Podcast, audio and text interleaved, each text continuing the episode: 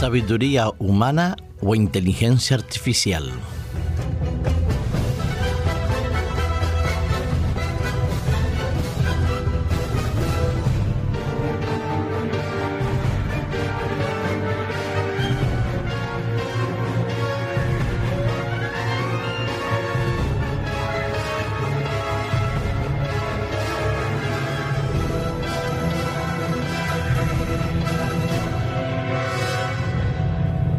Osamu Asegawa, que es un profesor asociado en el Instituto de Tecnología de Tokio, fue el encargado de diseñar y presentar un sistema que permite a un robot de los llamados humanoides conocer su entorno, resolver los problemas a los que se enfrenta en él y tomar decisiones. Así es, la tecnología sigue avanzando y sorprendiéndonos en cierta medida a unos cuantos.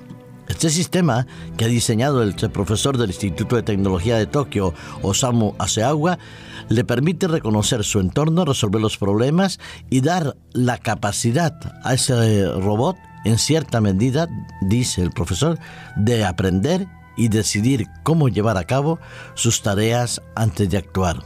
Esto es, al robot se le programa, él no nace aprendiendo ni aprendido, y él tiene que, a través de esos programas informáticos, de esos sistemas de computación, le permiten distinguir objetos, colores, eh, olores, inclusive, eh, el entorno en el cual se encuentra el objeto y a través de una programación adecuada enseñarle a qué sirve este objeto. Se le puede mostrar al robot un vaso y él será capaz de aprender qué es un vaso, de qué material está hecho por la programación y por la identificación visual y táctil que puede tener este robot y aprenderá que ese vaso lo va a encontrar en muchos otros lugares en diferentes circunstancias por las cuales él va a ejercer un tanto esa labor que le han encomendado. Estos robos que son un poquito más avanzados a que los actuales, que son capaces de realizar tareas exclusivamente preprogramadas, saben muy poco sobre el mundo real en el que viven los humanos. Ahora, el proyecto de Osamu Hasegawa es que este robot no solo aprenda las tareas que ya se le han preprogramado a resolverlas y hacerlas, sino que pueda ser capaz de a través de una red neuronal incrementar un sistema de autoorganizador. Es el sistema SWINE. Es una estructura que permite acumular y realizar conocimientos para poder deducir en el futuro cómo realizar tareas eh, específicas en el futuro. Es verdad, reconoce este profesor que todavía hay muchos problemas a resolver, muchas dificultades a poder eh, disminuir o al menos eliminar si fuera posible. El sistema permite a las máquinas ignorar lo que se suele llamar el ruido del entorno, como lo puede hacer cualquier ser humano cuando se concentra en una conversación, a pesar del ruido que puede haber a su alrededor. Él almanesa, eh, perdón, almacena esta nueva información en su red neuronal, en su sistema informatizado y así va a tener cada vez más datos y se le está enseñando a que pueda encontrar en Internet diferentes aspectos que le puedan ser útiles. Este sistema de inteligencia artificial de la máquina podrá encontrar una gran variedad de usos para mejorar el rendimiento en tiempo real de la máquina. Una especie de inteligencia que va a permitirle a él tomar decisiones mm, es verdad, mecánicas, automáticas, frente a problemas que se le presenten en función de lo que pueda aprender. Pero el profesor explica que también hay algunos problemas, no solo de carácter ético, sino también de carácter científico a resolver. El robot podrá reconocer un cuchillo, sabrá que sirve para cortar, pero eso no le excluye el, uso que puede hacer para cortar un tomate o para cortar la mano de una persona. Es decir, el cuidado y la distinción de lo moral entre lo que está bien y lo que está mal, lo bueno y lo malo, el robot por ahora no lo podrá tener. Es muy diferente la inteligencia artificial a la sabiduría humana, indudablemente. Es verdad que los robots y la ciencia avanzan de tal manera que un día podrán cumplir, como lo cumplen hoy en día, muchas funciones que antes el ser humano hacía, Pensemos en las cadenas de montaje de automoción. Antes eran las personas las que ponían las piezas, apretaban los tornillos y montaban los vehículos. Hoy las cadenas de robot han eliminado mano de obra humana y han permitido aumentar la producción de los automóviles. Pero, ¿y acerca del bien y del mal? acerca de poder saber lo que es correcto, lo que es incorrecto y cómo poder resolver los problemas de solidaridad, de ayuda, de apoyo, de cariño y de ternura que hoy tanto el mundo necesita?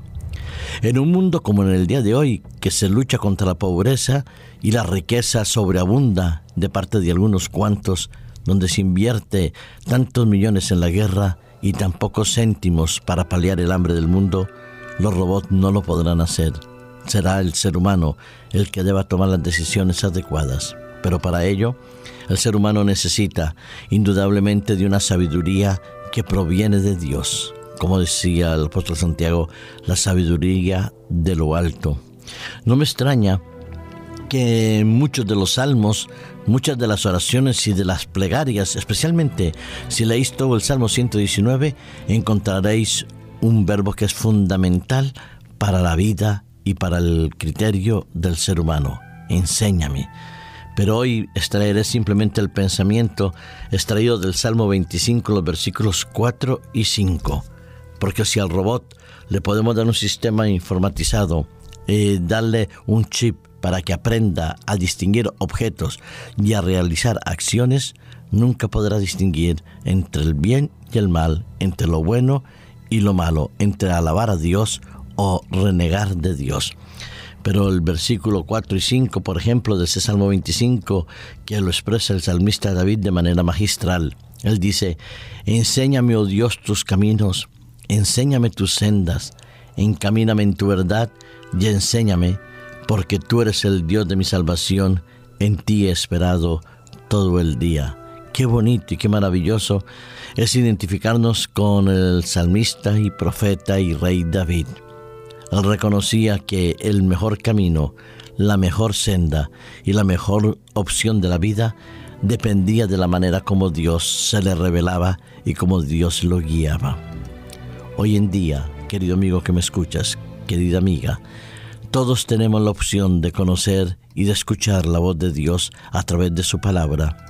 Podemos llegar a conocer cuál es la voluntad de Dios para que podamos nosotros vivir en paz y nuestros hijos y poder disfrutar de la eternidad que Él nos ofrece. Sí, necesitamos que sea el Dios el que nos enseñe, el Dios Todopoderoso, nuestro Señor Jesucristo, la intervención del Espíritu Santo, como dijo Jesús, que Él nos enseñaría, el Espíritu Santo, todas las cosas necesarias para nuestra salvación. Pero para ello también, reconozcámoslo, necesitamos tiempo tiempo de meditación, tiempo de oración, tiempo para escuchar la voz de Dios. Y en un mundo tan convulsionado como el nuestro, a veces lo que argumentamos es que no tengo tiempo, cuando lo que no tenemos es criterios para elegir las prioridades en el tiempo. Que esa prioridad, querido amigo que me escuchas, sea hoy para ti, escuchar la voz de Dios y pedirle a Dios que nos muestre el camino de la salvación sus estatutos, sus mandamientos y sus promesas para que nos vaya bien a nosotros y a los que nos rodean y para que Cristo pueda venir muy pronto. Señor Jesús, cuídanos y enséñanos a andar en tus caminos.